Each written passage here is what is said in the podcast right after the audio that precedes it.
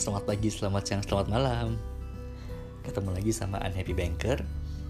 Di episode yang kedua Yang aku kasih judul Nyasar di Bank. Kenapa aku bilang nyasar? Karena sebenarnya Aku nggak berniat 100% untuk kerja di bank. Nah Ceritanya nih Dulu Pas pertama kali lulus kuliah aku sebenarnya udah apply di beberapa perusahaan meskipun ada juga yang di bank. Nah pas itu aku apply di uh, perusahaan uh, footwear gitu alas kaki gitu. Itu posisinya sebagai marketing ekspor then aku juga apply di perusahaan uh, rokok hmm, sebagai aku nggak tahu namanya apa dulu ya lupa. Pokoknya dia ngurusin kayak cukai-cukai gitu. Terus aku juga pen aku juga apply di perusahaan rokok lagi yang satunya lagi. Itu posisinya kayak sales supervisor sales atau gitulah udah supervisor lah posisinya ya. Terus aku apply juga di bank itu bank uh, ya inilah uh, bank yang warna biru. Ya terus uh, sampai mana aja sih prosesnya masing-masing perusahaan yang aku apply itu gitu. Sebenarnya masih ada banyak tapi aku lupa ya. Nah di perusahaan yang footwear itu aku udah uh, waktu itu aku interview sama HRD-nya terus kayak oke okay, oke okay, oke okay, gitu. Tapi aku kayak nggak ada dapat feelingnya gitu. Kayak apa sebenarnya? Karena dari kalau mau ke tempat kerja tuh banyak banget. Truk-truk gede gitu kayak berasa kita dikelilingi sama bumblebee gitu. Aduh aduh takut banget terpagi-pagi tiap pagi-pagi berangkat kerja harus kayak gini ketemu sama bumblebee gitu naik motor. Aduh takut gitu. Akhirnya udah deh aku lepasin. Nah terus di perusahaan rokok yang pertama itu uh, sebenarnya aku lumayan cocok sih sama sama perusahaan ini sama kerjaannya gitu. Kayaknya ya feelingnya dapet. Tapi pas itu pas mau interview sama user kebetulan aku lagi ada acara keluarga di Jakarta. Jadi aku bilang sama HRD-nya minta reschedule untuk interviewnya. HRD sih bilang akan diatur ulang jadwalnya tapi tahu sendiri kan mulut-mulut manis HRD yang suka PHP PHP itu yang nggak pernah jujur mereka sih pastinya nggak mau ngasih reschedule tapi mereka kasih harapan palsu aja ke kita kita buat para HRD semoga kalian dengerin ya. Jangan pernah kasih harapan palsu. Kalau emang kalian nggak mau reschedule bilang nggak bisa reschedule. Terus uh, perusahaan rokok itu udah lah hilang ya lenyap. Kemudian aku juga apply di di bank yang warna biru sama di perusahaan rokok yang paling gede itu yang punya museum. Terus dan itu tuh barengan uh, si bank sama perusahaan rokok itu barengan uh, prosesnya. Nah yang lebih cepat sebenarnya si banknya waktu itu banknya itu uh, apa namanya sudah sampai di sign kontrak terus aku tanya kayak kalau misalnya aku membatalkan kontrak sepihak di tengah jalan gitu gimana? Katanya e, nggak e, ada sanksi apa-apa nggak ada penalti apa-apa ya udahlah oke aku ambil. Sambil aku nunggu proses dari si perusahaan rokok ini. Nah pas itu aku udah tes tes gitu kan eh udah training training gitu di perusahaan rokok ini eh, di di bank nih udah tes eh udah tes selesai udah tanda kontrak udah uh, training. Nah si perusahaan rokok ini aku udah sampai di tahap uh, interview udah tes kesehatan udah pokoknya tinggal final apa namanya result gitu. Ternyata pas aku udah tes kesehatan aku dibilang nggak lolos dong. Sedih banget terus dan aku udah terlanjur masuk di bank. Jadi uh, tadinya aku yang nggak niat kerja di bank ini bank warna biru aku kan niatnya di di perusahaan rokok nih. Terpaksa deh kerja di bank warna biru ini sebagai teller dulu. Kalau gaji sih memang lumayan ya kalau di bank nih. Kayaknya ini bank yang gajinya paling gede di antara bank-bank lain. Terus uh, pas di bank itu di bank yang warna biru ini aku kerja cuma setahun. Harusnya dia kontraknya setahun diperpanjang sampai dengan tiga tahun. Jadi tiga kali sign kontrak. Tapi aku uh, cuma setahun aja. Alasannya apa? Nanti kita bahas di belakang ya. Nah uh, selama jadi teller di bank warna biru ini kalau teller kan kita pasti uh, selisih nih uangnya kurang uangnya lebih lupa nggak minta hmm, apa namanya uh, ongkosnya kita belum mintain lah apalah gitu gitu kan. Nah selama di bank warna biru ini berapa kali sih aku selisih gitu atau gantiin uang uang teller gitu? Aku lumayan sering sih dulu waktu di bank itu uh, gantiin uangnya teller uh, nggak tahu kenapa kayak kayak ada aja mungkin lupa inilah.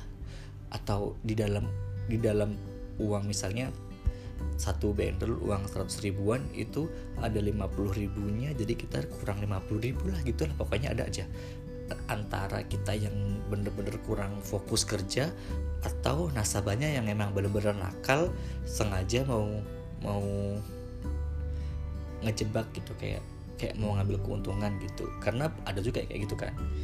Tidak semua orang ini baik dan tidak semua orang itu jahat kan.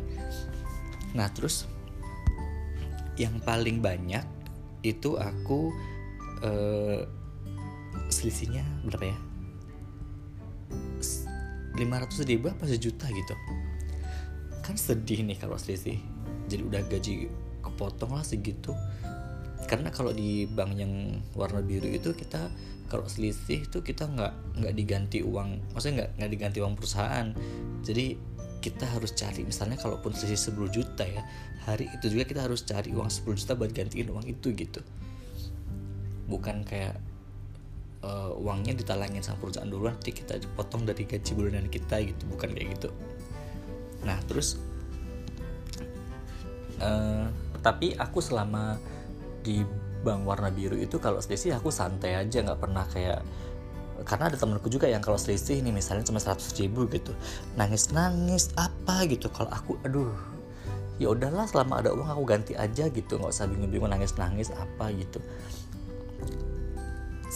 ya karena selain itu juga aku juga ada waktu itu punya kayak ada apa ya namanya? Ya kayak om gitulah ya. Bukan lah kayak kita tuh temen sih temen gitu. Uh, yang udah kerja enak posisinya bagus gitu. Di bank juga tapi bank lain gitu. Yang uangnya banyak. Nah tiap kali aku selisih kan aku tinggal ngomong om oh aku hari ini nih selisih nih segini gitu. Oh, om tolong dong gantiin gitu kan. Udah dia transfer uang. Makanya aku nggak pernah sedih kalau selisih. Nggak kayak temen-temenku yang yang yang kalau selisih nangis nangis gitu. Nah terus hmm, uh, kalau di di bank itu kan kita servis ya. Jadi nggak semuanya orang itu suka sama servis yang kita kasih. Selama di bank yang warna biru itu aku pernah juga ada kayak komplain keras gitu dari nasabah. Uh, jadi ceritanya si nasabah ini udah ngantri karena dulu nggak pakai nomor antrian. Nasabah udah ngantri. Tapi sebelum nasabah ini datang aku udah janjian dulu sama ada juga nasabah lain yang cuma mau tukar uang kecil. Terus aku bilang ya udah nanti langsung aja datang ke tempatku nggak usah ngantri lagi. Nah kebetulan pas ibu gilirannya ibu ini datang ke tempatku nah yang mau tukar uang ini juga datang. Jadi aku langsung uh, persilahkan si nasabah yang butuh ke ruang ini. Jadi aku salah dulu si ibu yang marah-marah ini kan Nah si ibunya nggak terima. Aku dijelasin ke ibunya Bu maaf ini tadi sudah janjian sama saya untuk ke ruang kecil aja Bukan untuk transaksi. Tapi si ibunya mungkin udah terlanjur marah Dan terlanjur uh, Apa ya Namanya orang kaya biasa lah ya uh, Songong-songong dikit gitu. Nah itu uh, Dia langsung lapor ke atasanku gitu. Ya nggak tahu sih yang dilaporin apa Tapi intinya dia lapor ke atasanku terus aku ditanyain gini-gini tanyain kenapa aku jadi sumat terus oh ya udahlah oke okay, gitu. Terus uh, mungkin itu juga alasan kenapa aku uh, kontrak selama setahun ya. Jadi aku dulu tuh harusnya dikontrak per tahun selama tiga kali kontrak tiga tahun. Tapi pimpinan cabangnya itu cuman kontrak aku setahun. Jadi setelah setahun dia bilang e, kamu selesai di sini gitu. Terus waktu aku tanya kenapa ya bu alasannya? Kok cuma setahun? Gitu. Padahal harusnya tiga tahun. Jawabannya itu karena keputusan uh, kantor cabang utama. Karena aku dulu di KCP ya kantor cabang pembantu. Nah terus pas itu kan aku kenal juga sama orang-orang yang di KC KCU orang kantor cabang utama itu bilang katanya loh kalau untuk uh, perpanjangan kontrak itu kan urusannya sama pimpinan cabangnya sendiri bukan bukan sama cabang utama gitu. Terus ya udahlah aku juga nggak mau terlalu gimana gimana gitu sama sama cabang gue ini gitu. Aku kalaupun gak diperpanjang ya udahlah cari kerjaan lain lagi gitu. Itu kan masih itu masih muda gitu belum setua ini. Terus uh, cuman pas itu ada ada kayak gosip-gosip gitu ya di luaran sana gitu di antara teman-teman kerjaku. Uh, katanya sih kontrakku nggak diperpanjang itu karena uh, ada yang nggak suka kalau aku aku kan jadi di tempat di tempat kerja dulu kalau kalau Jumat itu kita bisa pakai baju bebas. Jadi tiap kali tiap Kamis atau hari apa gitu seminggu sekali lah kita beli, beli baju baru. Yang nggak seminggu sekali sih mungkin dua minggu sekali lah kita beli baju. Terus kayak tiap hari Jumat malam gitu aku sama temanku cewek kita pergi ke klub. Padahal aku nggak pernah keluar uang sama sekali kecuali uang taksi ya karena masuknya sama uh, minumnya semua dibayarin sama temennya temanku yang cewek ini gitu.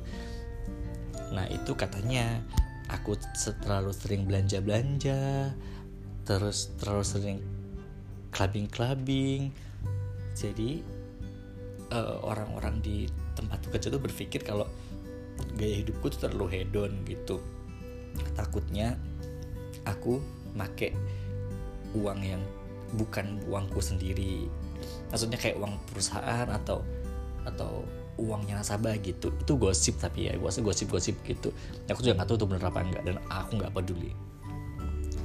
Terus ada juga yang bilang katanya karena aku uh, yang aku bilang sering selisih itu itu aku sengaja selisihin uh, kar biar ngetes gitu ngetes si si bagian kasanah itu. Jadi kalau misalnya kasanahnya itu mm, nggak mm, tahu ya udah lolos gitu. Untung di aku gitu. Kalau kalau aku harus gantiin ya udah. Ya uang yang tadi aku ambil itu sengaja aku selisihin gitu. Katanya gitu. Padahal aku tuh nggak pernah sedikit pun punya pikiran buat buat pakai uang uang yang kayak gitu yang dari perusahaan uang apa gitu. It's not really me. Aku bisa kok dapat uang dari teman-temanku gitu. Nggak usah aku nyuri nyuri uang. Nggak jelas kayak gitu kan. Dan itu jumlahnya cuman kayak 100 gitu. 50 ribu gitu. Hello. Terus terus ada juga kan dulu aku di tempat kerja tuh punya teman cewek yang suka pergi party sama aku itu. Nah di situ tuh dia tuh oh kebetulan kan kita kita lah kalau kontrak itu nggak boleh hamil kan? Nah, aku ini hamil dong. Dan ke mana-mana pergi sama aku dong. Dikiranya aku yang menghamili mungkin ya. Makanya dia di dia di cut kontraknya karena hamil aku juga di cut kontrakku gitu.